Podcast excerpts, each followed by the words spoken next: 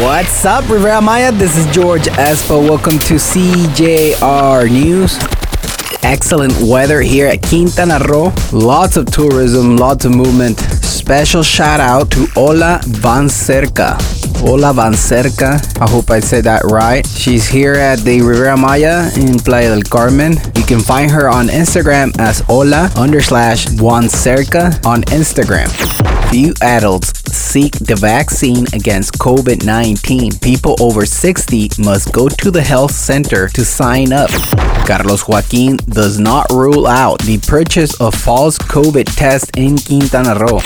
More than 120 irregular pawn shops are detected in Quintana Roo. Businesses must have the authorization of the Ministry of Finance and Planning to carry out such activity. Chetumal psychologists propose minimum age to consume marijuana. Experts suggest that approval for marijuana use is accompanied by many preventive programs. Cancun and Riviera Maya run out of tourists from Canada. The airline Air Transat delays the return of its flights to Quintana Roo.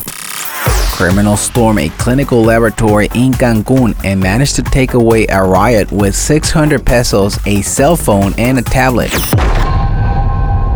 Thank you for listening CJR News. This is George Espo. You can find me on Instagram as ESPO underscore MX. Don't forget to subscribe to our podcast CJR News on Google, Spotify, and Apple. Thank you and goodbye.